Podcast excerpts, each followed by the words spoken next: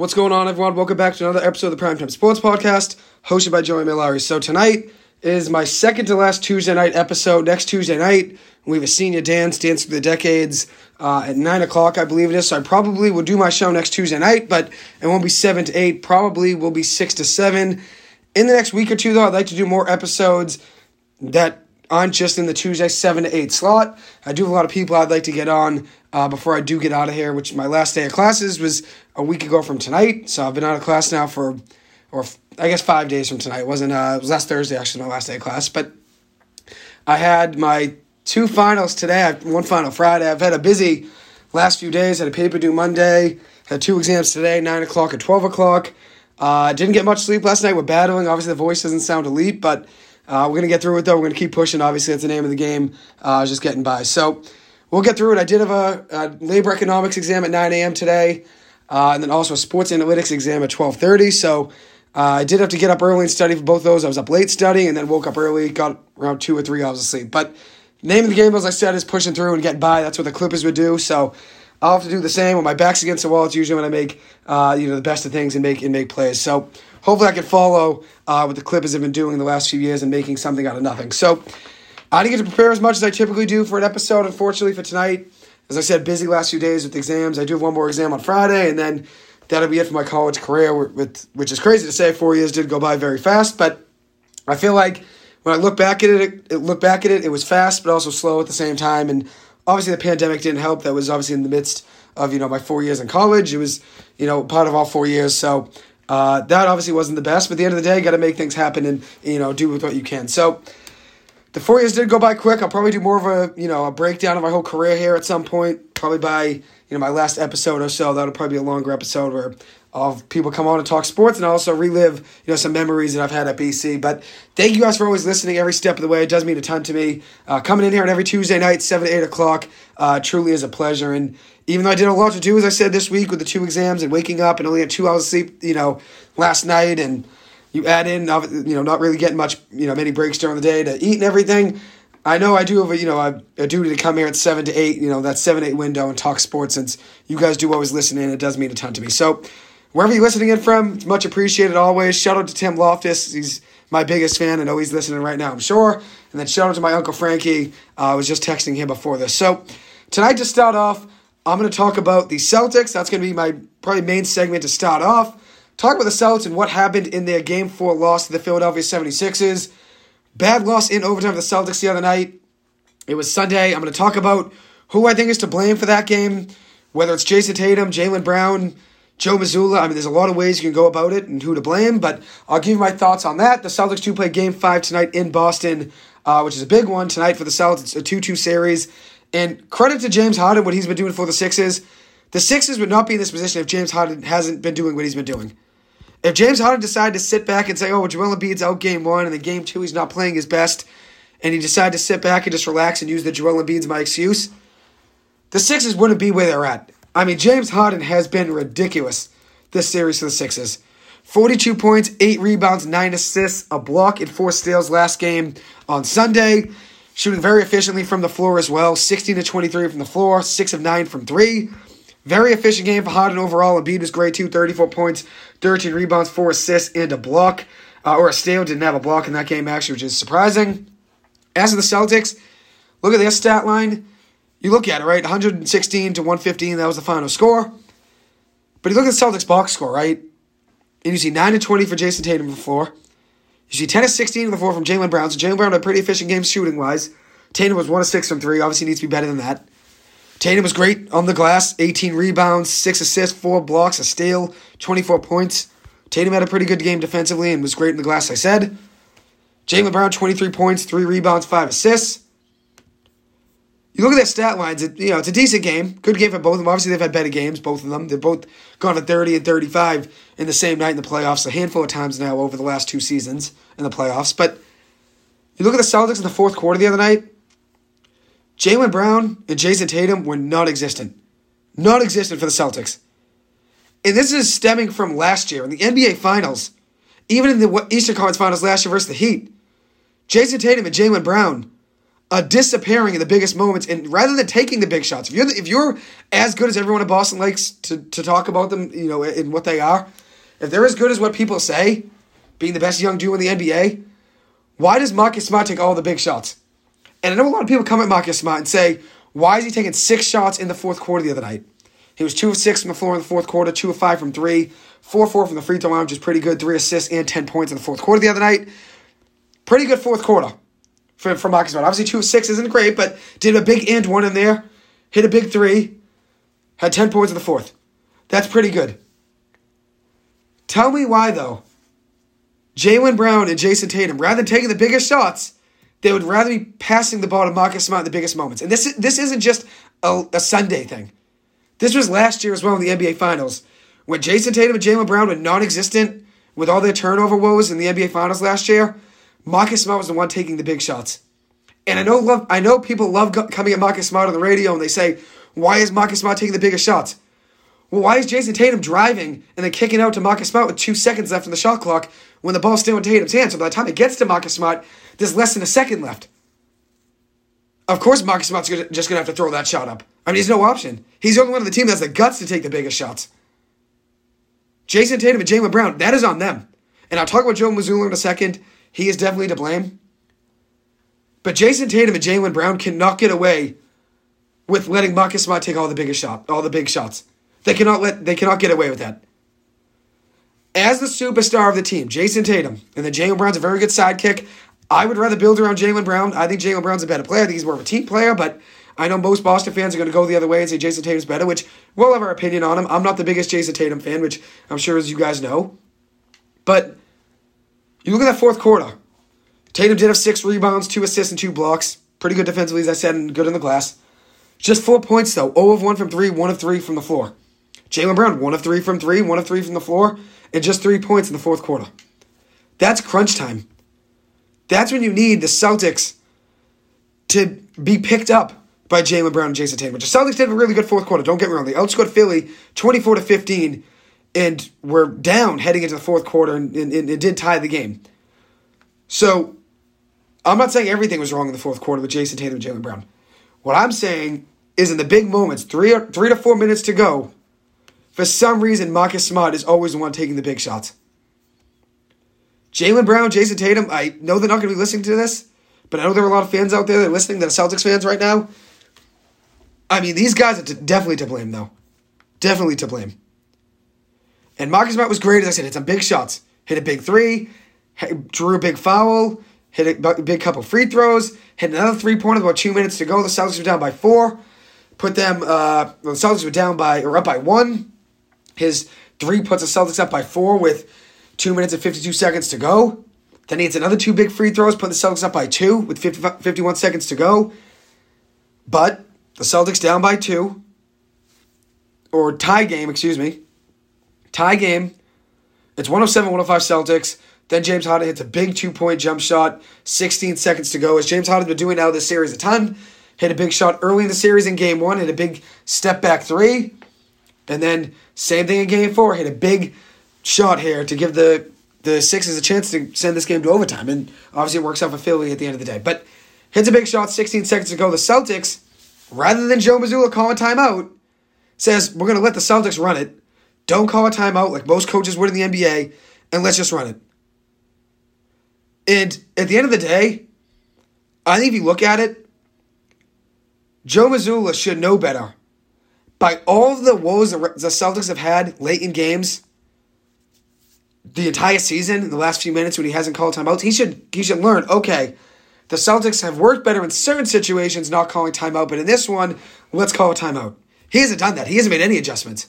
Just lets them play, and that's why you see Jayson Tatum bring the ball up, 16 seconds to go, tie game, and you see him dribble out the entire shot clock till there's four seconds left. He drives, gets under the basket rather than going up kicks it out to Marcus Smart. Marcus Smart does hit the three pointer, but the ball was still in his hands as time expired. And that's the problem. That's the problem right there. Jayson Tatum and Jaylen Brown cannot let that happen. And Tatum has to be smarter. He's just say, okay, it's a tie game right now, 16 seconds to go. Let's get a good shot off. I know people love playing the I want the last shot, which I get that too. I get that let's play the last shot. But at the end of the day, you can't be looking at it as a, oh, let's just waste the entire time and just, if we get a good shot off, we get a good shot off. Which I apologize here, I was wrong. Marcus Smart hit the three pointer in overtime to that would have won the game. He missed a three pointer at the end of regulation when it was 107 107. Once again, Tatum and Jaylen Brown giving Marcus Smart the ball and letting him take the biggest shot. Misses it, tie game 107 107. I'm sorry there, I apologize for messing that up. But in the fourth quarter, as I said, tie game. Smart misses the three at the end of regulation. Celtics down by one after James Harden hits a big three pointer uh, with uh, 19 seconds to go. The Celtics were up with 38 seconds to go. Jayson Tatum made a big three, which, as I said, not everything was bad in this game from Jayson Tatum and Jaylen Brown, but I think in crunch time moments, these two guys need to step up. They need to play, they need to play better basketball. There's no excuses. If you're top 10 to top 12 player in the NBA, like most people see Jayson Tatum, and a top 15 to top 18 player, like a lot of people see Jaylen Brown, they have to be better in big moments. They have to be better in big moments. Yes, they did get to the NBA Finals last year. I'm not saying everything's bad. But at the end of the day, they need to step up in big moments. And if you look at it, the Celtics up to 38 seconds to go. As I said, Tatum hit that big three. And what does Doc Rivers do? Calls a timeout with 26 seconds to go, draws up a play, and what happens? With the 76 is down by two, James Harden hits a huge three with Jaylen Brown in his face Jaylen Brown should have been play, been play, should have been playing should have been play, uh, playing better defense, which he admitted after the game wasn't as good defense he should have been playing. But the Celtics get another chance, down by one, 19 seconds to go. And what does Joe Mazzulla do yet again? Doesn't call timeout and lets the Celtics play. And what happens? The Celtics dribble out the entire shot clock as they always do. Jayson Tatum kicks it out from the corner, drives, probably could have went up. Rather, kicks it out to Marcus Smart on the wing. Marcus Smart takes a good three pointer, but the ball's still in his hands as time expired. Smart hits it, but since it's still in his hands as time expired, game over. Celtics lose by one. So at the end of regulation, the Celtics had a chance of winning. What does Jayson Tatum do? Dribbles out the entire shot clock and lets Marcus Smart take the biggest shot, and Marcus Smart misses misses as the time expires. Then, at the end of overtime, the Celtics down by one. What does Joe Mazzulla do? Yet again, does not call timeout like he did in regulation. Jayson Tatum dribbles out the entire shot clock. When you're down by one with 19 seconds to go, to go I understand the we want to take a little bit of time off the clock, maybe take your shot around 10 to 12 seconds, but you don't want to waste the entire shot clock. Jayson Tatum was standing at the top of the key for 15 seconds. And, or it might have been at the wing, if I remember right. Regardless, dribbled out the shot clock. I'm trying to remember whether it was at the end of regulation or when he was driving from the corner and then kicked it out to Tatum. But regardless, both both situations, he dribbled out the entire entire game clock and then kicked it out to Marcus Smart as time expired. And at the end of the day, it's on Mazzulla as well. You have to call a timeout. I agree with Tim Loftus. No excuses for not setting, setting up the shot. I agree with you. How does Joe Mazzulla not call timeout? I agree with you there. And my mom said as well, they're getting paid millions of dollars, Tatum and Brown. They're professionals, and Jaylen Brown and, and Jayson Tatum aren't stepping up in those big moments. Which she only pointed out Jaylen Brown, but I'll point out Jayson Tatum as well and Harden hit the big three. She's right. Harden hit the biggest shot of the game. And credit to James Harden. A lot of people talked about his game one performance, said he wouldn't be able to do it again. And what did he do this last game? Game one, he had 45 points, 17 to 30 shooting from the floor, 7 to 14 from three. Games two and three, struggled, 12 points and 16 points, with a combined 5 of 28 shooting from the floor and 2 of 13 shooting from three. But what does he do in game four? His back's against the wall, and has 42 points, 16 to 23 shooting from the floor, 6 of 9 from three, eight rebounds, nine assists, and then added in four steals and a block. So he stepped up in the biggest moments, and that's a player that nobody really has the highest ex- expectations for. Jayson Tatum and Jaylen Brown, there's higher expectations around those two. And I'm not coming at James Harden. I think James Harden's a very good player. I'm a fan of him. But considering where Jaylen Brown and Jayson Tatum are at in their careers, they should be the ones putting up that stat line in a big game like that. And this was a very winnable game for the Celtics. Two chances at the end of regulation at the end of overtime and Mazzulla doesn't call timeout, which he's been doing all season, has not been calling timeout. It's been a constant where he doesn't know what to do in the late game scenarios. And that's what you have to do. You have to be better at. To be a good head coach in the NBA, you have to draw up a play and say, okay, this is going to work. Look at Steve Kerr. He's great at drawing up plays for the Warriors, and it seems to always work. Even if they lose the game, I mean, there's always a shot that they get off. They always play smart in late game scenarios. I mean, it'll happen here and there. When they had a turnover last night, late in the game, with you know under, under five seconds to go, I believe it was Steph Curry had a turnover. But most of the time, they're pretty polished late in games. Mazzulla has to do better, though. He has to do better, and there's no excuses there. The Celtics need to win tonight. If it's three two heading back to Philly, they're in trouble. The Celtics need to win tonight. I think the Celtics will still win tonight. I still think they probably win in six or seven games. Uh, you know, obviously now it would be at least six games. I think they probably win in seven games. I think Philly will win in Philly in game six, and then Boston will win in game seven in Boston. But this is two straight series where the Celtics should have been winning games earlier and putting the series away quicker. If Joel Embiid misses game one and doesn't play great in game two, the Celtics should have put the, the, the sixes away by now in five games, probably. But they didn't. They didn't. The reality situation is it's 2 2 after four games. Going into game five, it's basically a do or die scenario for the Celtics. If they're down 3 2 going into Philly, that's trouble. And I'm not saying it's impossible for them to win in Philly down 3 2. But the reality is, you don't want to be like the Bruins where you look at it and say, oh, at least we have a chance. You know, even if we do, do lose a game, let's say five, and it's 3 2. At least we go, you know, we play in Philly. If we win in Philly, we'll win game seven in Boston. You can have a bank on that. In the players, you can have a bank on, a, oh, we'll just win the next game. You need a win right now. There's no waiting for tomorrow in the playoffs. You never know what's going to happen possession by possession, second by second in an NBA game, especially in the playoffs. So the reality is the Celtics need to be better in late game scenarios, and Jayson Tatum, and Jaylen Brown have to be held accountable. They have to be. Everybody looks at Jayson Tatum and Jaylen Brown like they're the next LeBron James, like they're the next Kobe Bryant. But the reality is, Kobe Bryant and, and, and LeBron James are taking all those big shots, even when they were young. They need to step up at big moments. Marcus Smart should not be the one taking the big shots. He's the only one with the guts to take the big shots at big moments. And that's the problem. That's the problem. So Mazzulla, Tatum, Brown, they're all held accountable. Mostly Tatum and Mazzulla are my eyes. Because Tatum had the ball in both situations late in that shot clock and the game clock and the end of regulation in overtime. And obviously Celtics came up short. Tonight's game five, big game for the Celts in Philadelphia. I think the Celts probably, or it's in Boston, excuse me. I think the Celts probably win this game. I think it's going to be a close one. But I think game six, Philly wins. I think this goes seven games. And my mom said maybe Tatum would have been fouled if he put it up. You're right. I mean, that's at the end of the day, yes. He probably could have. Tatum did get away, though, late in that game. When he hit that big three pointer with, I think it was, let me see here, 38 seconds after the shot clock, uh, 38 seconds left in overtime. Jayson Tatum made a big three pointer with Tyrese Maxey in his face. The Celtics were down by one. Tatum hit the big three with 38 seconds to go of a step back. Did push off of Tyrese Maxey. Probably should have been offensive foul. They don't call it. Celtics are up by two. James Harden, after the Sixers call timeout, Doc Rivers wants to go over things.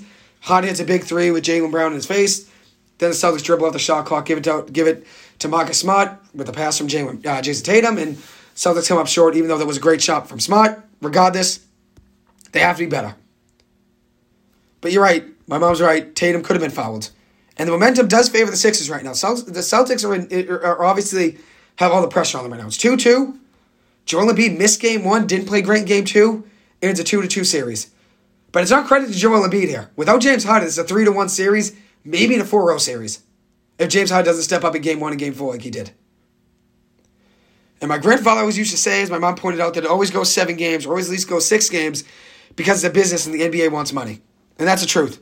That's the truth. So, We'll see what happens tonight for the Celts. Big game five in Boston, starting in just about 10 minutes. I will end this episode around 8 o'clock just because I know people want to watch. So I'll end this episode after an hour. Won't keep you guys on too long. So hopefully the Celtics find a way to win tonight's game. Even if they were not to, I mean, it's not the end of the world. But I think you do want to win this game. Obviously, I mean, you want to win every playoff game. I mean, that's just a given. But you don't want to lose this game, especially considering the Sixers have all the momentum right now all the momentum right now. And I apologize for taking a quick break. Just one second, I get some water. But there you have. That's my thoughts on the Celts, Joe Mazzulla and Jayson Tatum. Last night was a big Heat win for Miami. The Miami Heat, they look great. They're three to one right now on the New York Knicks, winning that uh, game four by eight points. And it was a huge game from Jimmy Butler. Jimmy, I mean, didn't have the best game he's had in the Heat uniform. He only had 27 points but did add in 10 assists, 2 blocks, 2 steals, 6 rebounds in 42 minutes of action, 9 to 17 shooting from the floor. Bam Adebayo, who I thought would be a big problem for the Knicks in the series, He had his best game of the series 23 points, 10 to 17 shooting from the floor, 13 rebounds, 2 assists, and a steal. He had a huge game. And if you look at what the Knicks had, in the fourth quarter, the Knicks were heading into that game, heading into the fourth quarter. It was a close game. The Knicks, I believe, were up by seven heading into the fourth quarter. Which let me get the math right here. Uh, one second. But regardless, the Heat found a way to win that game. Credit to them; they always do find ways to win. They just they're just a scrappy team. But heading into the fourth quarter, the Heat were up by nine points. Okay, that's what it is. Heat were up by nine points heading the fourth quarter. At halftime, though, the Heat were up by eight. So it was pretty much an eight point gap just with the whole game, except there was it was a one point game after the end of the first. But regardless, fourth quarter for the Heat, and and what does Jimmy Butler do? Makes big plays in big moments as he has consistently done over his career in the playoffs. Seven points, three of six shooting from the floor in the fourth quarter, two rebounds, and a steal, and, a, assist, and a block. No steal. I apologize. And look at the other way. Julius Randle in the fourth quarter, zero points. That's what the Knicks need to step up. You're down eight heading into the fourth quarter. You need, or nine was it? You need Julius Randle to step up. You need him to step up in that in that moment and make a big play. What does he do in the fourth quarter? Nine minutes of action, 0 of 1 from the floor, two rebounds. That's it. And two and two turnovers. What does Jalen Brunson do in the fourth quarter? Pretty good scoring, 13 points off 3 of 7 shooting from the floor, 0 of 2 from 3, 7 of 7 shooting from the free throw line, and two assists. But it wasn't enough. And you look at what they shot from 3 in the fourth quarter. The Knicks, 1 of 8. The Heat, 0 of 9. The Heat were 0 of 9 from 3 in the fourth quarter. And the Knicks could not take advantage of it. They could not take advantage of it. So the Knicks are in trouble. They are in trouble. I know they beat the Cavs, which I was shocked by that series. I did not think they were going to do that. I had the Cavs winning that series in five, I believe it was in six games. I was shocked they beat the Cavs. But the Knicks do have a lot of weaknesses. They have a ton of weaknesses. Jalen Brunson, 10 to 21 from the floor in the game, 2 of 7 from 3, 32 points, 11 assists, 4 rebounds in the game, 5 fouls and a turnover. I like Brunson. Think he's a good player. He was obviously worth more than what that contract uh, was given to him from the Knicks. But I think he relies too much on driving the paint. He doesn't really use his shot enough. And even when he does use his shot, he's 2 of 7 from 3. 28% from three point land yesterday. Needs to be better. Julius Randle in the game overall, 20 points, 8 of 13 shooting from the floor. Pretty efficient, was 1 of 4 from 3. The Knicks overall with 32% from 3.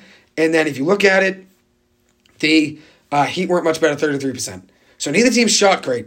And that's when the Knicks have to take advantage of it. They have to see a Heat team that doesn't have Tyler Herro healthy. They don't really have that many great shooters. Besides Max Strus was 4-10 from 3. Nobody hit more than two threes on that team yesterday for the Heat. So, at the end of the day, the Knicks are in trouble. I mean, they're going to notice, okay, they don't have Tyler Herro. Jimmy Butler's obviously going to be a problem. Let's just try to contain Jimmy Butler to the best of our ability and try to see what happens. Don't let Jimmy Butler beat us. Let's see if Strus can beat us. Which Strus had a good game yesterday, 16 points, 4 10 from 3. But the Knicks are in trouble. They're in trouble. And I think they relied too much on the Julius Randle when he gets back, he's going to hit the big threes. Well, Julius Randle hasn't been shooting great. He hasn't had a great playoff series at all. And for that matter, hasn't really had a great playoff run in, in, in the last few years. His career in the playoffs, 16.7 points per game off 34% shooting from the floor, 27% shooting from three, with eight rebounds, or uh, 10 rebounds and four assists. What has he done this year in the playoffs? Between the Cavs and the Heat series, 15.9 points per game, 23% shooting from three, and 37.5% shooting from the floor, averaging eight rebounds and four assists. So Julius Randle has to be better. He has to be better. He, he's got to be held accountable there. About Tatum and Brown on the Celtics, Julius Randle has to be held accountable. But with that being said, credit to, to Jimmy Butler, what he's been doing for the Heat. Jimmy Butler's been putting on a show. Credit to Jimmy Butler, what he's been able to do. There's not many players in the NBA that could step up in big moments like, J- like, like Jimmy Butler has. And as I said, Jimmy Butler, I talked about it before the playoffs started, which Timmy Loftus pointed out he doesn't like the Heat, which I know a lot of Celtics fans don't. I think the Heat are going to give the Celtics trouble next round. If that's what the matchup is looking like it's going to be, Celtics obviously got to get got to get through the Sixers first, and the Heat still got to win another game. But if that's a matchup, it's trouble for the Celtics. And a lot of people saw that play-in tournament and said, "Great, the Hawks beat the Heat. Now we don't have to worry about the Heat because the Heat are going to play the, the Bucks." Well, what happened? Giannis goes down, has a tough injury, misses a couple games. He take advantage of it. Even with Tyler Herro out, they win that series. What happens in this series? Julius Randle misses a couple games, still without Tyler Herro, and Jimmy Butler steps up, makes big moments. I think the Heat are going to give the Celtics trouble. The Celtics have, uh, have avoided them to the best of their ability, and they want to play them until the Eastern Conference Finals, which is a win for the Celtics because the Celtics could have played them out of the gate and played them in the first round. But with the way the cards fell, the Celtics didn't have to. So things worked out for the Celtics there. I think the Heat will give them a series, but we'll talk about that when we get there. Obviously, the Celtics still going to win another game, another two games, and same with the Heat. The Heat still have to win uh, another game as well against the Knicks. And as I always say, anything can happen in the playoffs. But with that being said, what Jimmy Butler did against the Celtics last year was ridiculous in the playoffs. In that Eastern Conference Finals, we went seven games, which the Heat have now played the Celtics in the Eastern Conference Finals two of the last three playoffs in 2020 and in 2022. The Celtics played the Heat in the East Conference Finals. The Heat got the better of the Celtics in 2020, winning that series in six games. And then the Celtics got the better of the Heat in 2022, winning that series in seven games. But what Jimmy Butler did last year in the seven game series, averaged 26 points per game, 89% shooting from the free throw line, 29% shooting from three, wasn't really that great shooting from the three, but 47% shooting from the floor, two steals, 0.7 blocks per game, seven rebounds, 3.4 assists, in 36.4 minutes of action, including two games over 40 points, including a do or die game six at Boston, where he played 46 minutes and had 47 points, nine rebounds, eight assists, four steals, a block, only one turnover, 11 11 shooting from the free throw line, 4 of 8 shooting from three, and 16 of 29 shooting from the floor. He had a very impressive game. And we know Jimmy Butler's capable of. He had a 56 point game in game four against the Milwaukee Bucks in the first round. 56 point game of 19 to 29, 19 to 28 shooting from the floor. With nine rebounds, two assists, and a block. 56 points. In the playoffs, eight games this year, 33.5 points per game, 5.1 assists, 1.6 steals, 0.8 blocks, 6.4 rebounds, 77% shooting from the free throw line, 39.4% shooting from threes, been great shooting from three, and 56% shooting from the floor, which is elite. So the Celtics don't want to play the Heat. But point being, what I'm saying, the Celtics still have to get there. Nothing's guaranteed. The Celtics still have to win another game. Another two games, that is. I mean, they got to win tonight. You got to win one game at a time. Really, just a one game at a time mentality. But we'll see what happens the Celtics at 7:30 is that game. As the other series, the Lakers went up three to one last night. Huge fourth quarter from Lonnie Walker at the quarter of his life last night for the Lakers off the bench. Six and nine shooting from the floor, one of three from three, adding in two rebounds, one steal, and 15 points in the fourth quarter. The Warriors only had 17 points in the fourth quarter. Lonnie Walker had 15 on his own in the fourth quarter. Six and nine shooting from the floor from Lonnie Walker in the fourth quarter. The Warriors were six of 17 shooting from the floor in the fourth quarter. With Steph Curry having a decent fourth quarter, four of 11 shooting from, from the floor, one of four from three, though, 10 points, one rebound, one assist, and one turnover. Klay Thompson, not a great fourth quarter, just one of three from three and three points. Andrew Wiggins, 0 of 2 from the floor in the fourth quarter with just two points, both those coming at the free throw line. And you look at what LeBron James did in the fourth quarter 4 4 from the free throw line, 1 of 3 from the floor, six points. Davis, only two points. Andy Davis, only two points in the fourth quarter with four rebounds, one or two shooting from uh, the floor. But the story of that game was Lonnie Walker in the fourth quarter. He gave the Lakers a 3 to 1 lead. So we'll see what happens. Game five will be, I believe, tomorrow night. And that game will be in Golden State. Golden State's been better at home, anyways, but that's tough. That's tough. They got punched in the face, now they got to wake up. Tomorrow night at 10 o'clock at Golden State. And then the other game is the Miami Heat versus New York Knicks. Tomorrow night at 7.30, the Heat looking to put away the Knicks. And then the Lakers are looking to put away the Warriors. So we'll see what happens in both those series. And the last series, game five of the Denver Nuggets and Phoenix Suns series will be tonight. Denver is home. Denver losing each of the last two games. Uh, it's been tough for them. Losing 129 to 124 at Phoenix in game four, and then 121 to 114 in game three at Phoenix. Uh, game four was just a tough outing for the the Nuggets overall defensively, giving up 129 points. Couldn't really stop Kevin Durant, 36 points, 11 rebounds, and 6 assists, adding in a block and two steals, 11 19 shooting from the floor. Devin Booker was on one, 36 points, 12 assists, and 6 rebounds, adding in 14 of 18 shooting from the floor and 3 of 4 shooting from 3. Nikola Jokic had one of the best player performances over the last few years, 53 points off 20, 20 of 30 shooting from the floor, adding in 11 assists and 4 rebounds and a block. But that wasn't enough. Jamal Murray even had a good game 28 points, 5 rebounds, 7 assists, 13 and 25 shooting from the floor, and 1 of 3 from 3. But the reality is, Devin Booker. Devin Booker was just on one last night. Or this is two nights ago now. I apologize. Devin Booker was unstoppable. And I was wrong about Devin Booker. I mean, I was saying that I wasn't too worried about him. When the, the Clippers are playing him, I thought Devin Booker wasn't really having that great of a shooting. He didn't really have that great of a regular season, especially at the end. But he's been putting up heavy numbers. Over this playoff run, he's averaging 36.8 points per game, 7.4 assists per game, 5.1 rebounds, 61% shooting from the floor, and 51% shooting from three. 62% shooting from the floor and 37 points per game. The efficiency is unreal. Unreal. And you look at what he's doing it with. Obviously, he has Kevin Durant around him, but DeAndre Ayton hasn't really been helping much offensively. And Chris Paul's hurt. A lot of it's been on Booker. If it's not Durant, it's on Booker. And Booker's been showing up and putting up big numbers. So credit to Booker. I was wrong about him. I was wrong about him, and, and I counted him out. When the Clippers are playing him, I wasn't as worried about him. He had some big, big games against the Clippers. Had some big, big games against the Clippers. And I know the question with James Harden when he had the big game one was could he do it again? And he didn't do it in games two and three. Devin Booker's been putting up big numbers each of the last four or five games for the for the Denver uh, for the Phoenix Suns. He's been stepping up in big, big moments. So that's always a question: Can he do it again? And he's been on a run. Probably the hottest he's been in his whole entire career. Has been the last four games. Honestly, the whole playoffs, you know, run in general, but the last four games, well, last, I mean, honestly, the whole playoff run. I'm looking at his stats. I mean, it's honestly the whole entire playoffs. The lowest he scored in a game was 27 points shooting 37 or is averaging 37 points per game, 51% shooting from 3, 5.1 rebounds, 7.4 assists, 2 steals, and 0.9 blocks in 42.5 minutes of action. And he has to do it considering the the Nuggets don't really uh, the Suns don't really, don't really have the depth.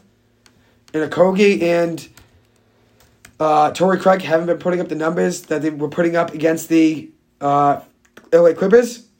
A lot of it's on Kevin Durant and and a lot of it is on Devin Booker to step up. And what did Kogi do against the Clippers? In that Clippers series, had a couple big games shooting. Was 4 7 shooting the floor in game five. Overall in that series, averaged six points per game. Doesn't sound like a lot, but he had some big daggers in those six points per game. Was 91% shooting the free throw line, 43% shooting from the field. But what has he done in this series? Total in this series, he only has 10 points. He only has 10 points in this whole series. He had 11 points in game five versus Clips. He only has 10 points in this whole series. He's only averaged 2.5 points per game in this series in 17 minutes of action and shooting 38.5% from the floor. And he is 0 5 from 3 in the series. In the series. 0 4 from 3. I apologize. And then you look at Torrey Craig. Another guy that only averaged 7.4 points per game in the regular season off 39.5% shooting from 3. But against the Clippers, Came up big in some big moments. Against the Clippers, games one, two, and three, averaged uh, I think it was 19 points per game, 18 points per game in those three games between one and three, 22 points, 17 points, and 15 points in the first three games. In those three games, 69.2% shooting from the floor, 62.5% shooting from three, averaging 3.3 uh, three point field goals made per game of 5.5 uh, attempts. 63% shooting from three point line, which is ridiculous. 89 point, uh, 88.9% shooting from the free throw line. Also adding in four assists, or uh, four rebounds and two assists. What has he been doing in this series against the Denver Nuggets? Just three points in the entire series. Three points in the entire series. Against the Clippers, only game five did not score, had no points. But in games one through four, 22 points, 17 points, 15 points, and 8 points. In all those games, very efficient shooting. In those four games against the Clippers, between games one and four, 56% shooting from the three point line, averaging 2.5 three point field goals made per game and 5.5 uh, or 4.5 attempts, averaging 5.5 field goal made per field goals made per game of 66.7% shooting from the floor and 15.5 points per game. And what has he done in this series in four games?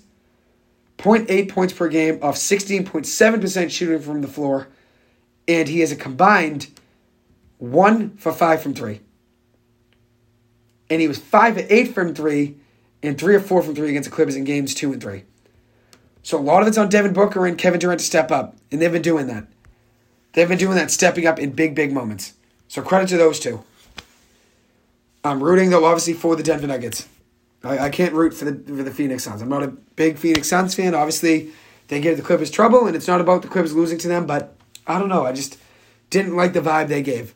They would have been a smug vibe to them. I don't know what it was, but wasn't a big fan of them. But credit to them, they're playing good basketball right now. It's two two. I thought Denver was going to run run away with it when when Chris Paul went down, but that wasn't the case. So there's my NBA breakdown. I'm gonna Paul from Southie come on in just one second. Gonna coordinate with him and then be back on here in just one second. So I'll be back with you guys in just one minute. Gonna have him on for the last 20 minutes, and then I'll let you guys go at 8 o'clock because I know the Celtics are starting up, which let me see if that game started. I'll give you the breakdown of how that game's been going if it did. 10 10 so far in the first five minutes of the game.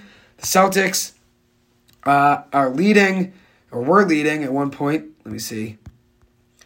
We're leading at one point 10 to 8. Now it is 10 to 10. Uh, and so far in the first five minutes, which now is 13 10 uh, with the 76s leading. Uh, it is 13 10, and the Celtics are led by Marcus Smart with six points, 2 2 shooting from the three point line.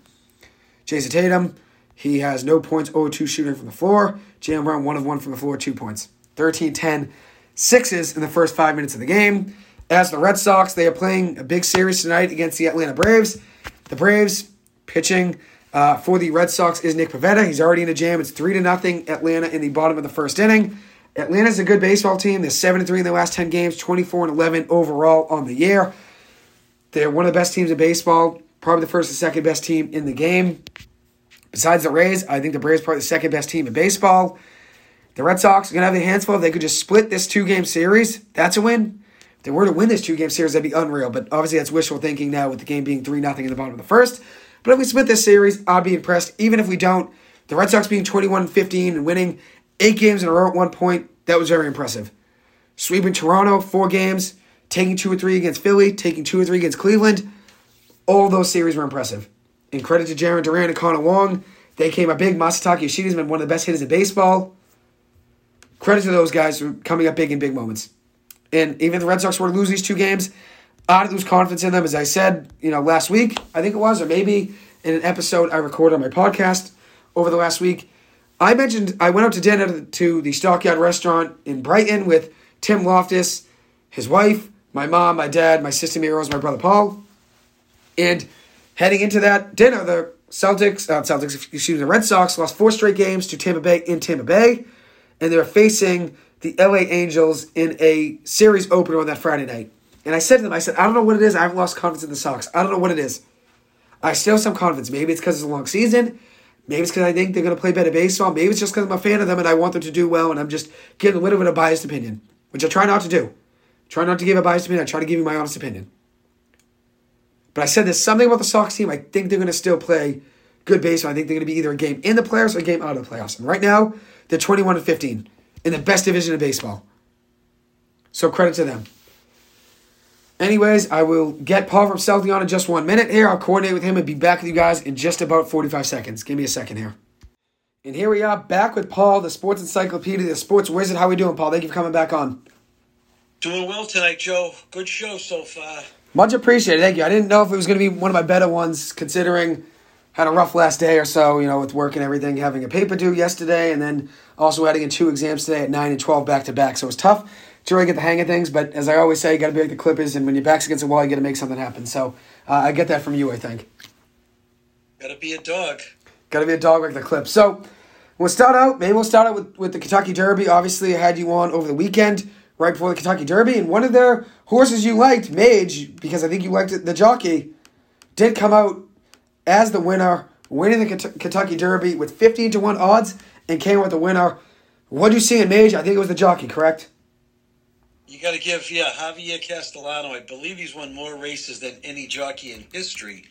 Um, so experience was definitely on his side, and such a, you know, this race more than any other because um, they don't have anything to compare it to. Because horses at this age of three, they've never run a mile and a quarter. Yeah. So you you don't want to have them burn out too early and then have no kick in the stretch. So you saw what Mage did in the stretch. He he battled from mid pack and he and he cruised to victory. Yeah, he did. I mean, I was honestly shocked. I didn't really. I don't think I had any of my predictions. Uh, I liked Hit Show to, to show up. He came in fifth. Was in it for a little bit.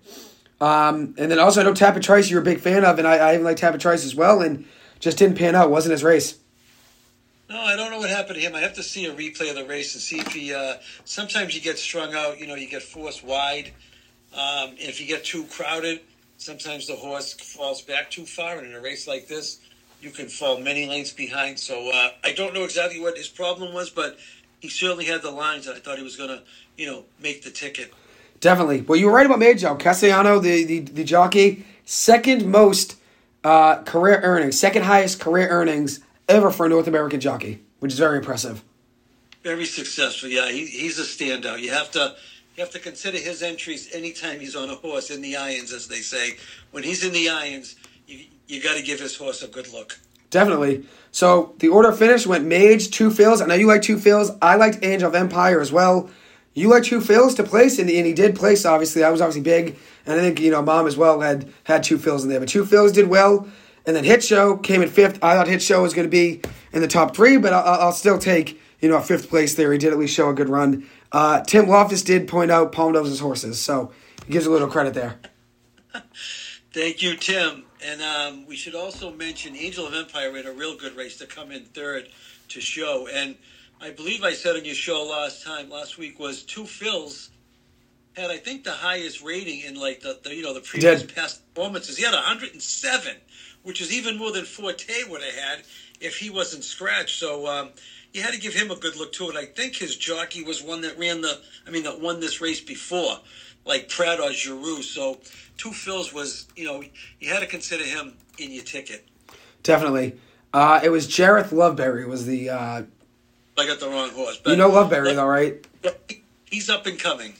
Yeah, you know you know your jockeys well. Uh, but it was it was surprising. Obviously, Forte being down, that was obviously tough. He had a foot bruise, so he did not race. So Trice was supposed to be the guy and came in seventh. But like you said, Angel of Empire finished strong. Uh, Two Phil's did a good race, and credit to Mage. So you know your horses though better than anyone I know. Well, we got to get ready for the Preakness a week from Saturday, and I heard today that Forte will be out of that race as well with the injury, and they're going to point to the Belmont, which would be like I think the first Saturday in June. Yep.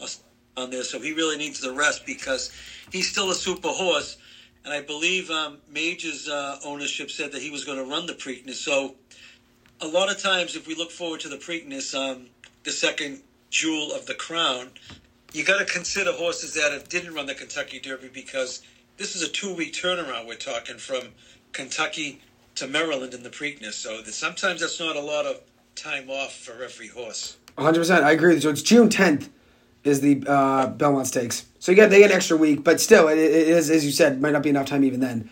Uh, Right. But you know your you know your horses though, so it's a good thing to have you on. I appreciate you talking that. Uh, so what would you rather move on to, or would you rather? Do you have anything else to add on about the horses? Nope. Just looking forward to it? the Preakness. There you go. Okay, I got you. I was gonna say if you want to make any predictions, but they were, I mean the the field isn't out yet, correct? No, it's not going to be out until the Wednesday before. So it's a week from tomorrow. Okay. Today. Today's Today- Tuesday. You're right. Yep. A week from tomorrow. You'll, you'll know who's in it. Got you. All right. So what would you rather move on to? Would you rather talk socks for, uh, for five minutes and then talk Celtic for five minutes? Or you rather go vice versa? No, I'll go to the Sox. Uh, I, I, you know, I gave up on them after that Tampa sweep, and I usually don't do that. Uh, but you got to give this team and the manager a lot of credit for coming back. I think they got one of the best comeback records in the league this year. You know, trailing early and then winning games. And I mean, the lineup is scoring runs. You know, like like they own them. I mean, everybody was hitting. I I, I had a good feeling about Yoshida when I saw the ball jump Yep. off his back spring training and I mean, think about it. This lineup is scoring runs with Duran, um, Wong.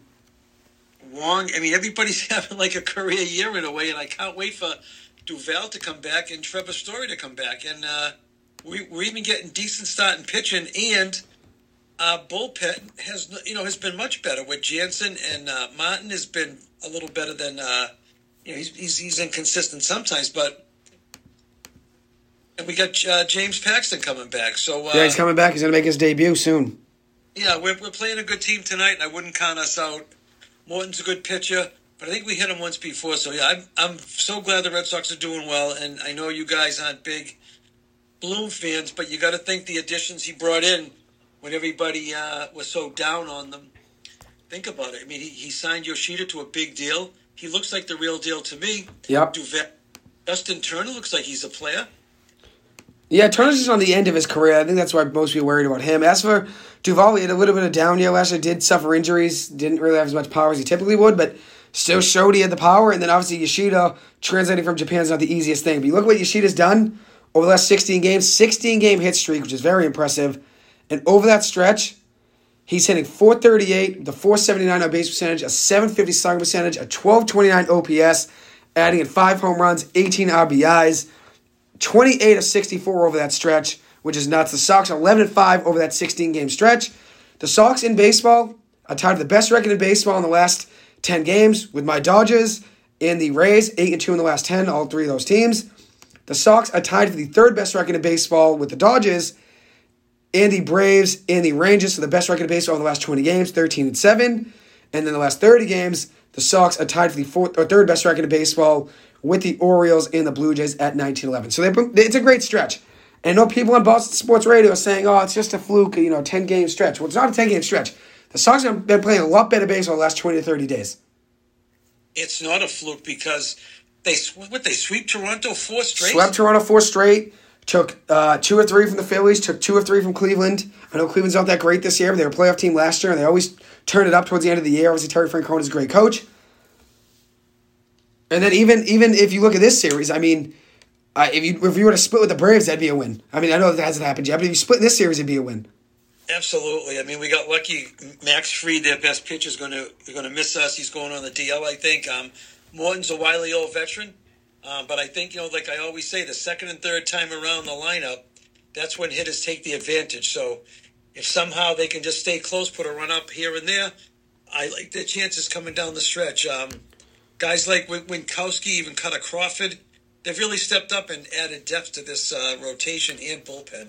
Definitely. I would agree with you there. They're starting to make plays. And one thing I want to point out was I remember vividly in my head, I remember listening to Boston Sports Radio with you. It was uh, it was April 5th. It was after the Pittsburgh Pirates lost. We lost three in a row to them. Sox lost game four to one. Yoshida was over four in that game with a strikeout, and was hitting just 200 at that point in the season. Was hitting just 200 at that point in the season, right? I remember the guy in the radio, I forget who it was, was saying, "Oh, this is the big commodity you got." In six games, he had 200 with a 320 star percentage, a 606 OPS with one home run. He's five of 25 in his first six games. Well, you look at Yoshida's last six games now. Obviously, it's yeah. been it's, it's been a long time. His last six games, yeah. he has five multi-hit games. His last six games, hitting 480 over that six-game stretch, two home runs, eight RBIs, and a 1319 OPS, with a 480 batting average, a 519 on base percentage, and 800 slugging percentage. You were right. You didn't lose faith in him. Uh, even though you lost faith in the team a little bit at one point, that four-game stretch losing to the Rays, you didn't lose faith in Yoshida. And Yoshida did miss a couple games in that series with an injury. Factor oh, that in. He's a, I mean, I think he's a five-tool player. I mean, he's got speed. He plays the field well. He's got a good arm. He, he can be aggressive on the bases. Um, he hits for power, and, I, and his average speaks for itself. So, I mean, uh, you know, the Red Sox went out and got themselves, I, I hopefully, a, a, budding superstar in this league. I would agree with you. And, he, and he's got a beautiful swing. I don't know if anyone at the Red Sox has a better swing. He's a beautiful swing. Yeah, the lefties always seem to have a smooth swing. I would agree with you there. Uh, and one thing I wanted to mention was my boy Wander Franco, which it's really a little bit off topic here. We're talking about guys that get on base a ton. Wander Franco tonight, two of three did reach base with a, with the, with an error as well, but that doesn't count. But he's two of three on the night with a home run uh, and a single and a stolen base. On the air, 370 on base percentage, a two, 314 batting average. it's a little bit off topic here, but just was looking at that. He's he's had a night already. It's only the fifth inning he's been on base three times. He's a stud. We know he's a stud. I think he's the, which you're talking pure swings, right? Which I think Yoshida has a very beautiful swing. Wander Franco from both sides of the plate has a, has a great swing. But he, I think he's the best pure hitter in baseball. Two two to three years from now, I think we're going to look at him as the best pure hitter in baseball, like we looked at Miguel Cabrera for years. He has potential. You know who he reminds me of is um, Robinson Cano. See, Yep. like every time up against the Red Sox when he was when he was the Yankee, he got a hit. All all fields too. I mean, Franco can can hit it in any you know any direction. Definitely. And if you look at his home runs this year, he has now seven home runs on the season. In his first two seasons in the MLB, seven home runs in his first year in 70 games, six home runs in his second year in 83 games, did battle injuries. So if you combine those two seasons, 2021 and 2022, since he came up, 153 games, 13 home runs, 72 RBIs with a 282 batting average. This season on its own, seven home runs in 35 games. So he's going to crush that. He's going to crush the 13 home runs in 153 games this year. He's going to crush that. Uh, good numbers. Uh, that, that's obviously a big, uh, a big help for the Rays there. So, looking at the Sox now, it is still a four to nothing game here, but the Sox have bases loaded, two outs here in the top of the second inning, three two count, two outs, two Reese McGuire. You might be a second ahead of me, Wow. uh, but it's four nothing here. Bases loaded, two outs, Reese McGuire at the plate. McGuire hitting three forty five, one of the best offensive catches in baseball. Credit to Bloom there. Called strike, strike three. Sox get out of the, uh, the Braves get out of the inning, but they did threaten. Duran in that inning. What'd you say? Wait till next time we come up again. They'll go through the line. And we'll get to Morton. Which, hey, Duran in that inning, single and stole second base, his fifth stolen base of the season. That's a guy I'd give up on. No, tremendous tools. What speed? He's sitting for power. He's sitting to center field with power. I mean, he, he hopefully can stay consistent, and he, you know he, he'll be a stud for us also. Yeah, we need him. He's got a great glove now. He's been playing better. I, I wouldn't say great, a better glove. He's still got a good glove. It's not great, but it's been better. Making plays he didn't make last year, and obviously, I think credit to him. I just read an article. I think it was from either Chris Cotillo or uh, Chris Smith of MassLive.com. Can't remember who it was. But I read an article. I guess he went back to his old high school in California, which where he grew up. I think it was, let me see, grew up in California, Long Beach, California, right? Went back to his high school the entire offseason and would just shag fly, fly, fly balls. Would shag fly balls with the high school is, and would just practice day in and day out with that team to get better. So this kid wanted to win. He wants to be better. He wants to be better. And he's been looking great. I mean, credit to him. I'm, I'm happy for him. Shagging fly balls at the high school, not many guys are going to go out there and say, I'm going to stoop to that level and say, I'm going to go, you know, some people might think they're too good for that. He didn't. Uh, he, he looks like he improved defensively um, a great deal, which we certainly could use. I think last year he showed some inconsistencies with the with the glove, but um, not, not this year so far. And like I said, his power and his average are both way ahead of schedule. So if he can ever stay this hot, you know, we got ourselves a center fielder. Definitely. He's 27 to 72 to start the season, hitting 375.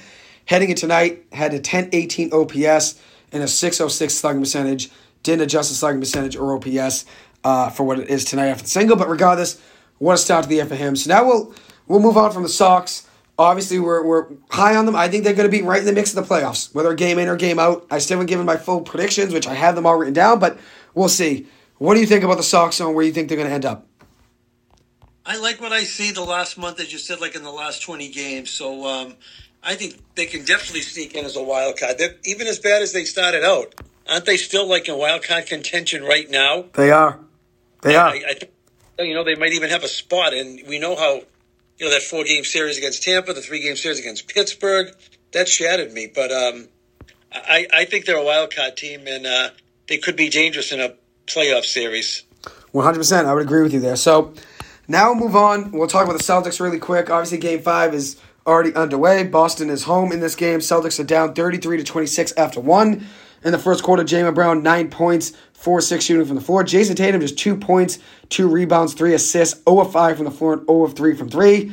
Timmy Loftus wanted to mention in. He said, Yoshida is the real deal. I'll agree with you there, Timmy. And he also said the Sox, third place, I believe it is right now.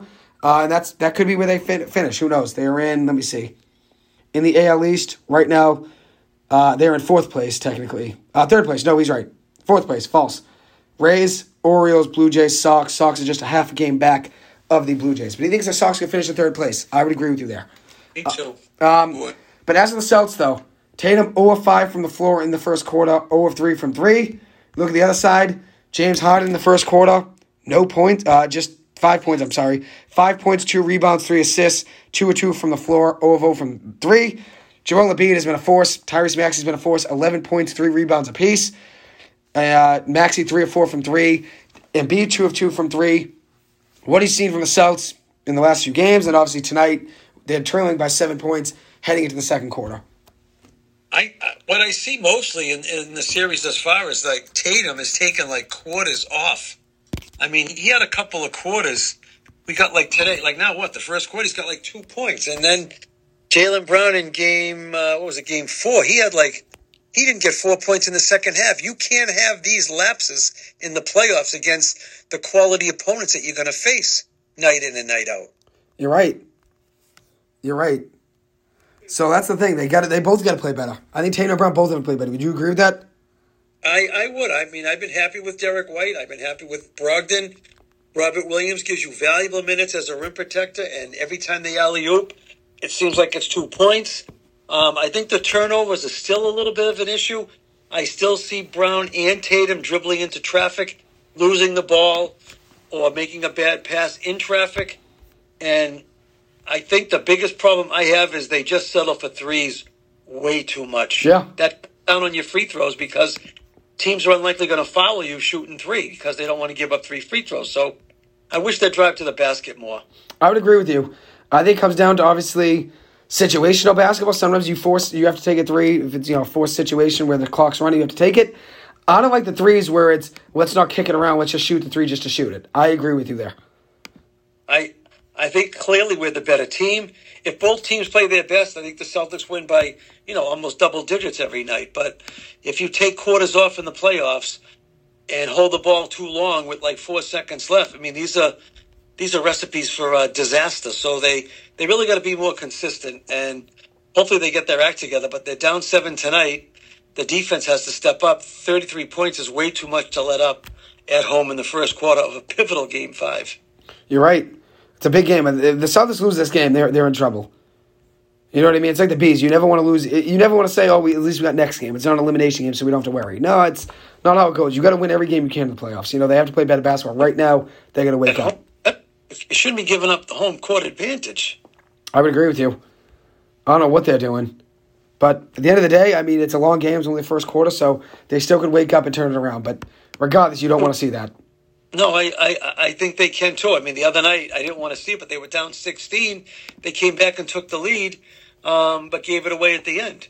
Um, so I know they're capable because, again, I, I still think they're the better team. They just got to, you know, stop settling for threes and have Tatum drive to the basket more, even Brown as well.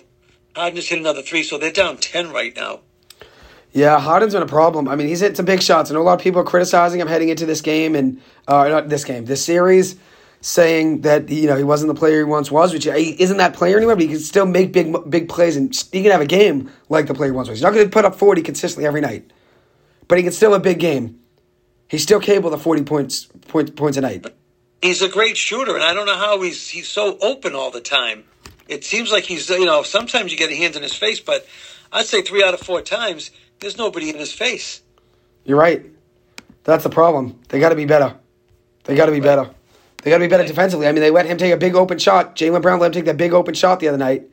Yeah, you can't let that happen in crunch time, especially fourth quarter, especially. Oh, 100 percent. I'd agree with you there. So obviously, it's trouble though. You don't want to ever be down 10, especially at home in a playoff game. But it's a long game. I still think they can wake up. I know you do as you do as well. But considering where they're at, though, you don't want to be looking like this, especially you know when you're at home and your back's against the wall. No, they they got plenty of time you know, to get it right. I, I again, I, I, think you do that. It starts on the defensive end, and then uh, I think a couple times I saw that they they hardly had um, fast break points. Right now, it's a 14 point lead for Philly, 40 to 26, which is um, nuts. You know the the fast break points they used to get seems to have disappeared. That was a big weapon. You know, getting a rebound and running. Um, I haven't seen that lately. I don't see many layups on like fast breaks. Also, I see a, uh, threes, and you can't, you know, you live by the three, you die by the three. Usually, if you shoot 33%, you're doing good, but if they're shooting less than that, like they are tonight, there you go. They're down 10. Now they're down 14, I think I said. So You're right. They're down 14. But I think the thing is they need something to mix it up. You know, that's a 7 0 run for the Sixers right there to start the second quarter. They're down, you know, obviously now 14. They need something to mix up. They need someone to step in and change the energy. Marcus Smart's usually that guy, but he's already on the floor there. Maybe you bring in a guy off the bench. I mean, Payton Pritchard hasn't really gotten any minutes. Maybe give him a second. Maybe he gives a Spock. I don't know. I mean, he's really fallen out of the rotation, but they need a Spock regardless. I don't know if Pritchard's the answer. I'm not saying he is. I don't really think he is the answer, but at the end of the day, something has to change. Right now, when yeah. you're down 14. They're looking for someone. I mean, right now, Brogdon has been in and White's been in, so it's probably Grant Williams that could be that energizer bunny off the bench. Because um, I, I, think in the playoffs, you only go about eight deep. So um, I don't expect Pritchard to be that guy. I would like to see, you know, Pritchard or a Hauser come in. And I love um, you know, the guy we got from Denver. Uh, Derrick White. No, no Brogdon. Blake. He's not going to see any minutes, but I love his athleticism. But, Blake Griffin, I mean, he could get minutes at this point, honestly. I mean, it's got to be Grant Williams, though, that has to come in and energize the offense. Yeah, someone's got to. I mean, Brogdon's been good, uh, you know, getting good in the minutes he's been getting off the bench. He's been great. He's a great addition by Brad Stevens. Oh, great. Him and uh, Derrick White and Brogdon, tremendous pickups. Yeah. No, they've been, they've been playing good basketball, but right now they need someone to step up. And Tatum obviously hasn't been hasn't been doing much in this game. I know it's early. I know it's early, but just two points from Tatum, over 6 from the floor, and over 3 from 3. You can't have that. You no, can't have that. Get to the hole, and then he passes it back outside instead of, like, going up strong. I, I, I seen him do that two or three times over the last couple games, and I just don't understand that that offense. I mean, even defensively, the, you know, they're struggling right now. The Celtics love the drop coverage. They've been doing that a ton. And that's the problem. The pick and roll defense has been awful, and obviously Harden and Max, they're taking advantage. They have a lot of room. They've been shooting great. They've been shooting great. I mean, you look at Max, he's doing tonight, has room. He's 3 or 4 from 3, 11 points. Harden, oh, yeah. 10 points, 4 or 4 from the floor. No, I mean, you got to give him Embiid a lot of credit, too. One thing that helped him win the MVP this year was he knows he's going to get double teamed, and when he does, he looks for the open guy, and it's usually like a Maxey or a Harden on the three point line. And I think that's helped their offense, uh, you know, hit their stride a little quicker. One hundred percent. So that, I mean, that's the thing. The Celtics do have to wake up. It is a long game. I still think they win this series. You would agree? I think they're the better team, and they'll win the series. Yes, but they're going to make it interesting. Uh, as always, right? I mean, that's what the NBA wants. It already is, right? Isn't that what the NBA always wants? Yo, yeah. I mean, uh, the more games, the bigger gates. How can you turn down that money? I mean, with advertising and you know, even even concessions and televisions and commercials. I mean, you can't just throw that money away. So I don't know. Somehow that factors in, in you know, with the referees, uh, keep the games, you know, the series alive. I don't know how they do it, but I, I, I think they do do it. I would agree with you. Uh, and one last thing. I mean, obviously, we're talking Celts. We talked uh, Red Sox. We haven't talked Giants. Maybe we talk about the Giants in just a minute. Deonte Banks, cornerback out of Maryland, first round pick for the Giants. You like that move, right? Thought it was a solid pick in an area where we really need to be strong because we love to blitz so much under Martindale. So um, if this guy can play, which I, I read that he can, I think it's a great pick. He's a good speed cornerback, and also he has good athleticism, good speed. He also was good at jamming at the line of scrimmage. And in the Giants' blitz coverages, the Giants love to blitz a ton. They also love to send cornerbacks on the edge. So having speed from a cornerback position, this is big, obviously, for the Giants. He's got a good athleticism, Banks. But he's best at is press man coverage. At the line of scrimmage, jamming at the line of scrimmage, at the line of scrimmage. You get the receiver off his route, giving the pass rush more time to get to the quarterback, and also making it harder for the receiver to get open. Not as much time for the quarterback to look downfield and look into coverage, uh, obviously, and, and that's obviously a big need for the Giants in their secondary. I love Cor'Dale Flott. I think he's going to be the slot corner this year, and you got Adoree Jackson as your one at, at the quarterback position. Now you got Deonte Banks as your two. I think Donnie Holmes makes a move to safety. He's too good of a tackler and too good of a defensive back to not have him on the field in my eyes. That makes a lot of sense, uh, moving Darnay Holmes to safety. I think it does. He's a good hitter as well. Yeah, he's a great hitter. So solid, uh, solid tackle. And good athleticism. Uh, and just one update here on the Sox game: five to nothing now. Sean Murphy yeah. picking up an RBI single, scoring Ronald Acuna Jr. Five nothing in the bottom of the second. Long game, but uh, things aren't looking great there. But as I said, if we split that series against Atlanta, that's a win. Two game series. Is it is it two or three? Just a two game series since they yeah. changed the whole schedule around. Uh, take, just two games. I'll take the split. Uh, one thing. One thing I want to mention, which Northeastern is playing tonight in baseball against Maryland. Maryland, the, the number 19 team in the country. Northeastern on the year, 36 and 9. Very impressive season for the Huskies baseball team. Uh, they're actually ranked for the first time ever in program history heading into last weekend. Fell though. They were two in. Uh, they fell in two of three games against UNCW, so they're no longer ranked. But tonight against the number 19 team in the country, Maryland, Northeastern's up eight to two. Mike Sirota, two of three at the plate, two RBIs and a home run with a walk, three or four on base, scoring two runs, adding in his 14th home run of the season. Uh, what a start to the year, or uh, not even starting, the season's almost over. What a what a season for Sirota. 14 home runs on the year and 38 RBIs. Very impressive. 39 RBIs, actually. 39 RBIs. I was wrong. He looks like a tremendous uh, hitter. It's just ridiculous, though, how good Northeastern's offense has been overall on the year. Uh, I know you haven't watched too many games. You did see that. Uh, you know, you, I think you might have watched the game against BC, right? Or at least followed it. I did, yeah. Uh, but BC's having a great year. They're, they're the number 20 team in the country right now. So two teams, obviously, uh, in Northeastern and BC, both having good years. But Sirota has been ridiculous. Tyler MacGregor, which uh, he's two of three tonight, uh, two of two tonight with two home runs, which is nuts. Uh, picking up, I believe it's his 15th home run of the season as well. Let me uh, get the math on that. But regardless, good baseball there for Sirota and the Huskies, and obviously BC Baseball's been playing good as well. Uh, hopefully, uh, BC Baseball continues to do what they've been doing, and they look like right now they could be hosting a regional uh, by the, I think it's two weeks from now is the start of the NCAA tournament. Two weeks from now, we could see BC hosting a regional with Northeastern there, which would be great. Oh, that would be exciting. Good for baseball up here in the Northeast, yes. So we'll see what happens. Maybe we'll have to go to those games if Northeastern and BC are in the same pool. Oh, that would be great. In the same regional. It. I know yeah, you'd be there watching. So, anyways, uh, one last thing I want to mention about the Giants. I know I got a little bit off topic there, but the Giants we were talking about very briefly. Deonte Banks, good draft pick there. What do you think's going to happen with Saquon Barkley? Oh, I'm not getting good vibes. Uh, I wouldn't be surprised if you know if we lose him after this year. I mean, I, I, he, I mean, uh, he has to sign that. What did we offer him? A franchise tag? Ten we? year, ten million dollar franchise tag. Yep. I mean, so he has to stay here for the one year for that. Am I correct? Yes. Unless a team wants to pick him up, they trade you two first rounders, which no one's going to do.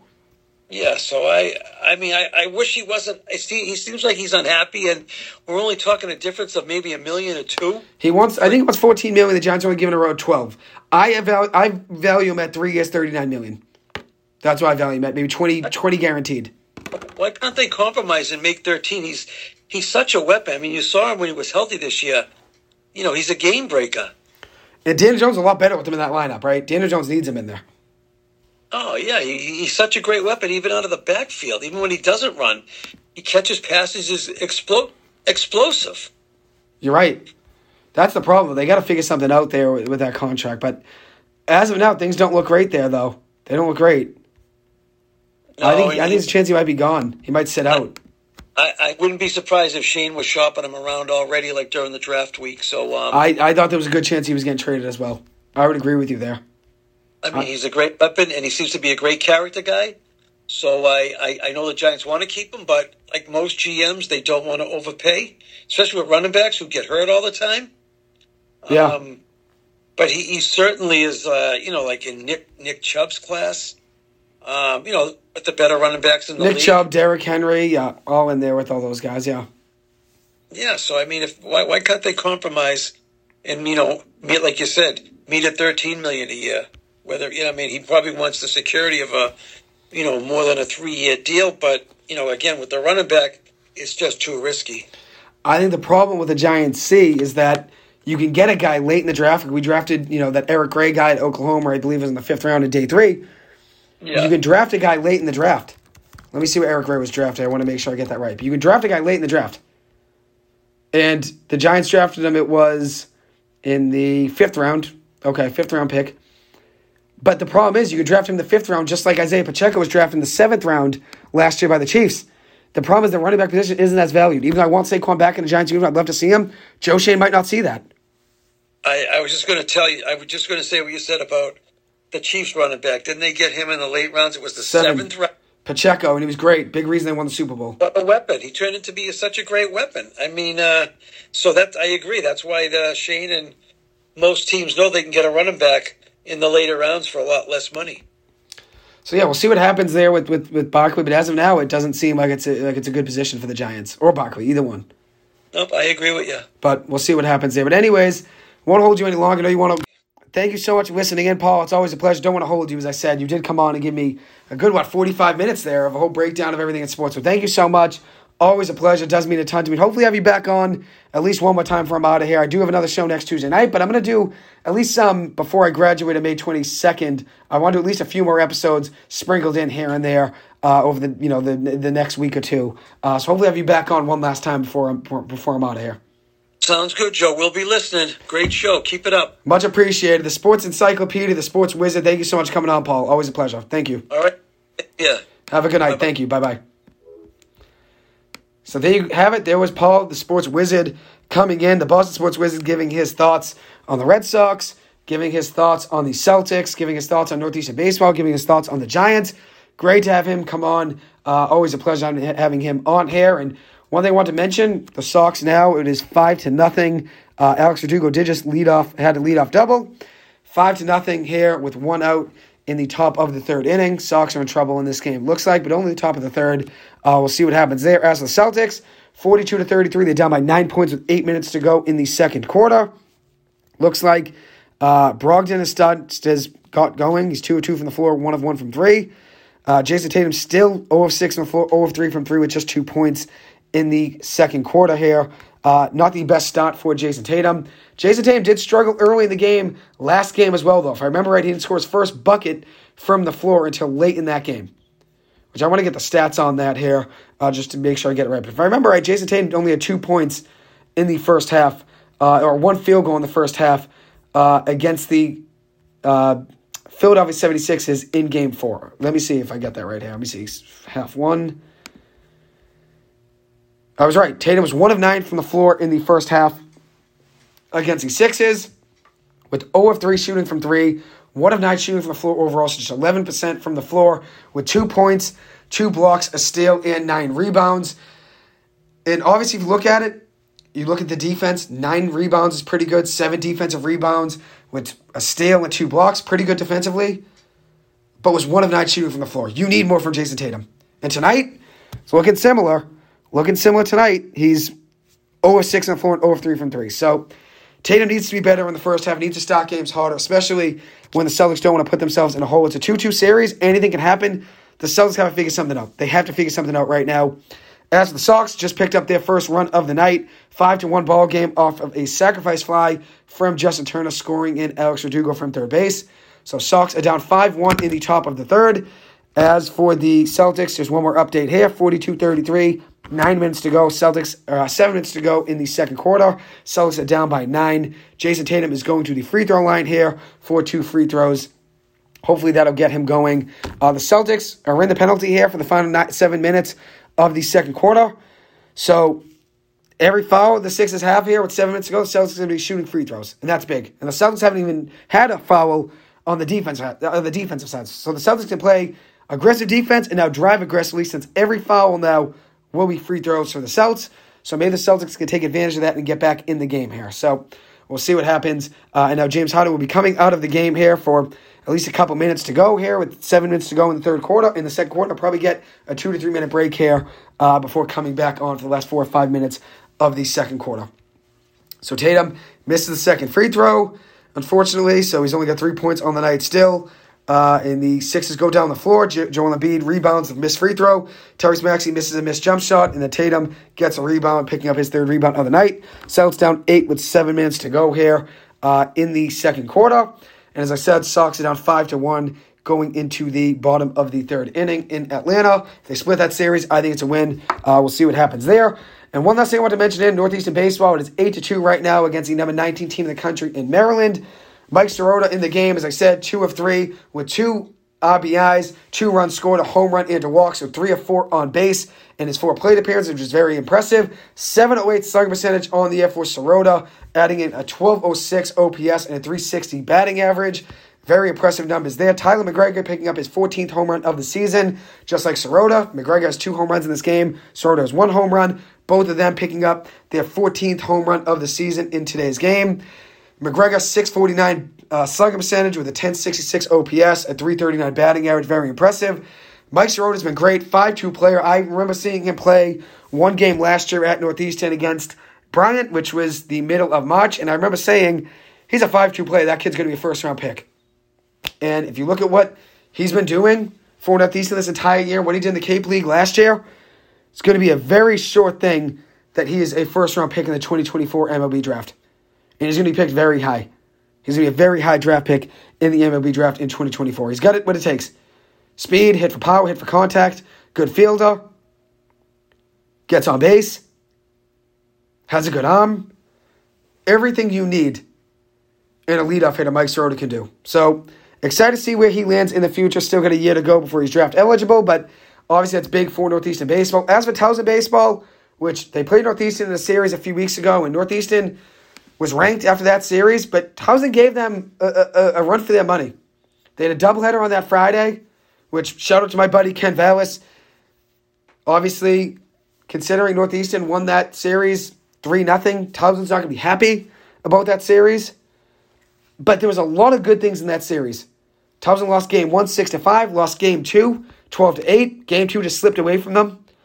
Towson was actually leading late in that game, 9 to 8, after a two run seventh inning and a five run eighth inning. Jordan Payton had a big three run home run, gave them a one run lead heading into the bottom of the eighth. But then things fell apart for them, giving up three runs in the bottom of the eighth after Mike Sirota two run home run. And that was when things went downhill for Towson, losing that game 12 to 8 on the first game or the second game of that Friday afternoon doubleheader. So a one run game, a four run game that was really a one run game before Northeast had a three run uh, eighth inning.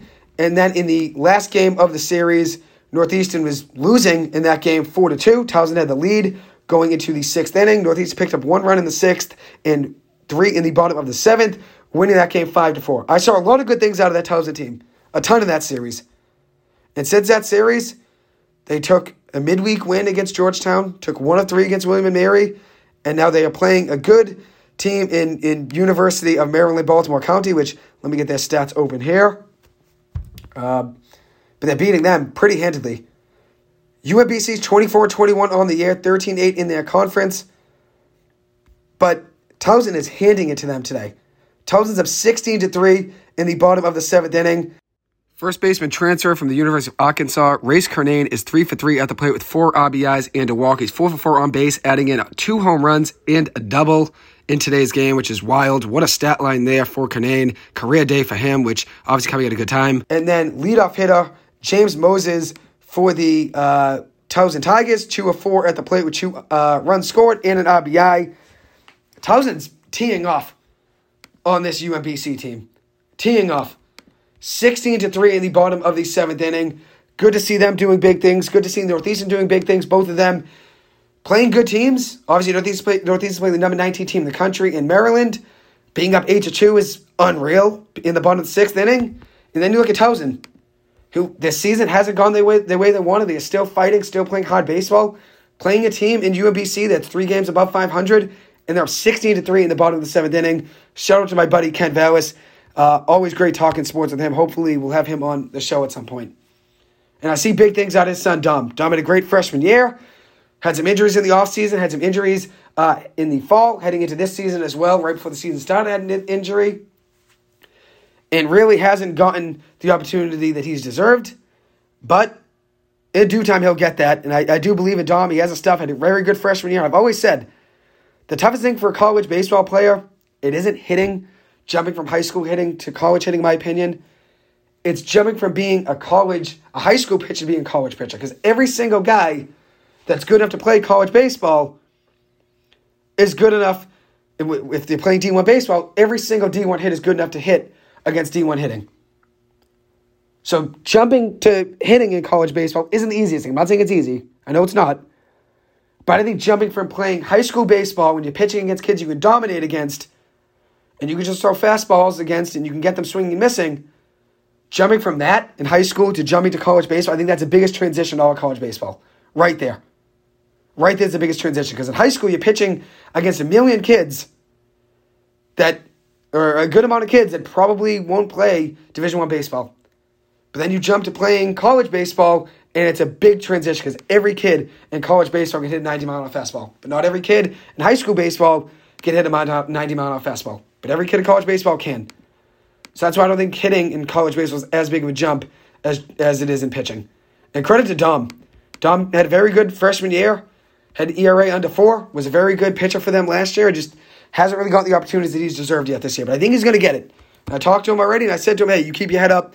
Your opportunities are going to come. He's got good stuff, had a really good freshman year, and I said, what you can always build on is knowing I had a very good freshman year and I can get back to that. The injuries obviously aren't great, but you don't get anywhere in life just by getting everything handed to you. You got to go through adversity. You got to get things, uh, you know, that go against you. You got to be facing adversity and have things not go your way to learn. You don't really get anywhere in life just by winning always. You have to learn to lose before you learn to win. You have to learn to lose before you learn to win. And that's one thing I think Donnie Holmes, a New York Giant, preached very well in a clip that I saw on his Instagram. Which if I can get that clip open here, I'll give you guys a quick breakdown. Okay, just give me one second to see. If, let me see if I can get it. Looks like I can. Here we go. Yeah, most definitely. It rough in the beginning? Yeah, most definitely. Uh, cops on the bank were. Uh, remember the night when cops got shot seven times? Uh, hey, damn, it's gonna, it's gonna make sense. At the end of the day, it's beauty in that darkness. You gotta find out what it is. You feel me? Because everybody get caught up in, I don't want to lose or I don't want to seem foolish to the Apologize there. Just cut out of that for one second. I'm just going to go right back to it. But that's Donnie Holmes, New York Giants cornerback, talking about some rough goings in his life when he was younger. And obviously, his father was shot seven times. Horrible situation. His father is a big reason he made it to the NFL, though, and his father's still alive and, and able to watch him flourish as a New York Giant, which is great. But he talks about the adversity he had to face growing up. And I'm just going to go back to that clip right now and just Yeah, finish most it. You gotta find out what it is. Because everybody get caught up in, I don't want to lose or I don't want to seem foolish to the world. At the end of the day, those times where you losing, you actually getting better. And understanding that the bad gonna come. And that's inevitable. The bad gonna happen day in and day out. Life niggas say, oh, I don't know when it's gonna come, but when it's come, I'm, pre- I'm prepared for it. It rough in the beginning? Yeah, most definitely. Uh, bank. So there you go. There's Donnie Holmes, New York Giants cornerback. Me and my dad already talked to him tonight. Earlier in the episode, we said it, he's going to make the transition to safety, keep him in the Giants uh, in the Giants lineup. Deserves to be in it. But that message right there, I listened to a ton this past week, and I played it here because I thought it was great for everybody to listen to. And if anybody couldn't hear it, I apologize there for static. I do have a screen recording of it. I can send it your way if anybody's interested. Let me know. But the best quote of that is when you're losing and you think you're losing, you're really winning because you're learning how to lose and you're learning how to adjust and figure things out. And he's right. There's beauty in that darkness. We're all going to have tough, tough days. As I said, today wasn't my best day. Waking up after two hours of sleep and having an exam at 9 o'clock and then jumping into another exam at 12 and struggling in both exams, even though they, didn't go as well as I wanted. Both of them are very math heavy. And regardless, I can't really make excuses here. I should do better than I probably did in those. But regardless, having two exams in one day isn't, isn't easy. When you don't eat, you don't sleep, no rest, it's hard. But like Donnie Holmes said in there, I mean, at the end of the day, there's beauty in, in, in a lot of the struggles. When you're getting stronger, and you're getting tougher at the end of the day. So I can send that clip anybody's way if anybody's interested in hearing it. That was a great message for everybody to hear. Uh, at the end of the day, Donnie's right.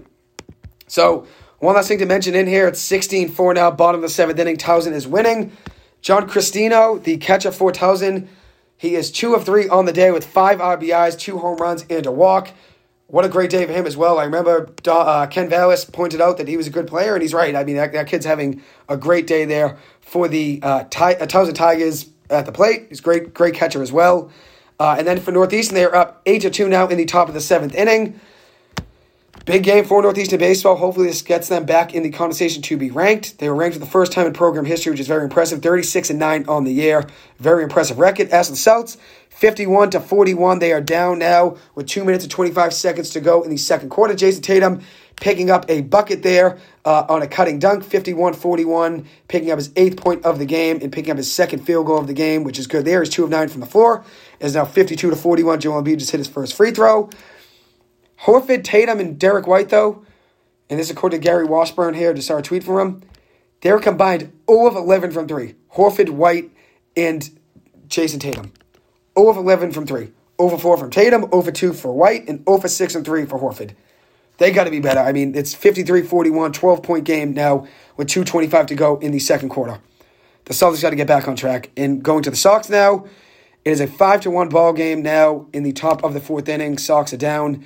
Uh, and Nick Pivetta so far in three innings, five hits allowed, five earned runs, one home run, two strikeouts, two walks, 67 pitches, raising his ERA on the year to six eight, uh, 588, almost six. So he's got to get back on track. Pavetta, I had high, higher hopes for. He's a streaky pitcher, but hopefully he gets back for the Sox. They need it, obviously. But they split the series, I think that'd be a win. Anyways, that will conclude this episode. Thank you guys so much for taking the time to listen to this. As always, I appreciate it. It does mean the world to me. You guys always listening in.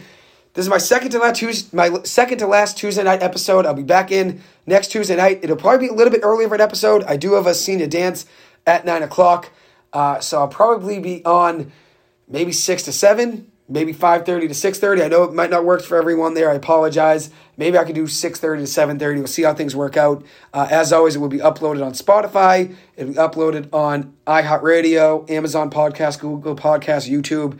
It'll be uploaded all those things there. So uh, if you're ever, ever not able to listen in, everything will be on there. If you ever want to listen into a, uh, an old episode, it'll always be there to listen to. But this is my last Tuesday night, 7 to 8 episode, 7 to 8 o'clock at night. Not really sure what the future holds. Uh, not really too sure what I'm doing with everything after college, but I'll keep you guys posted on that. Uh, we'll see what happens. Maybe I could still do this radio show uh, even over the summer. We'll see if I could still come in here and uh, still produce episodes. But regardless, I'll still be doing my podcast uploads uh, on the side, even if I'm not doing live episodes. Maybe I could do YouTube live episodes. Maybe I could do Instagram live episodes. There's a lot of alternatives I could do uh, to continue, uh, you know, a live episode to keep you guys engaged. I do appreciate all the texts I always get. Uh, Maureen, always appreciate you texting in. Tim Loftus, my mom. Uncle Frankie, I appreciate you guys always listening in, texting. Uh, does mean the world to me, and always hearing you guys' feedback. So I appreciate that. Uh, and I hopefully we'll have another few episodes. I do graduate. It was two weeks ago from yesterday, so I only have 12 days heading into tomorrow left here at BC, which is crazy to say. The four years did fly by quick, but I do want to have maybe two or three more radio episodes before then. I do have a lot of people that I want to get on that just didn't work out in getting on. Uh, it's been busy for me over the last few weeks uh, with finals and everything, but no excuses. Want to get everybody on that I can. Uh, so I will keep you guys posted on that. Uh, I'll text you guys if things were to change. But next week it looks like I'll do the episode probably around six o'clock. Uh, but reach out to me if you have any questions about it. But as always, it's much appreciated. Thank you guys so much for listening in.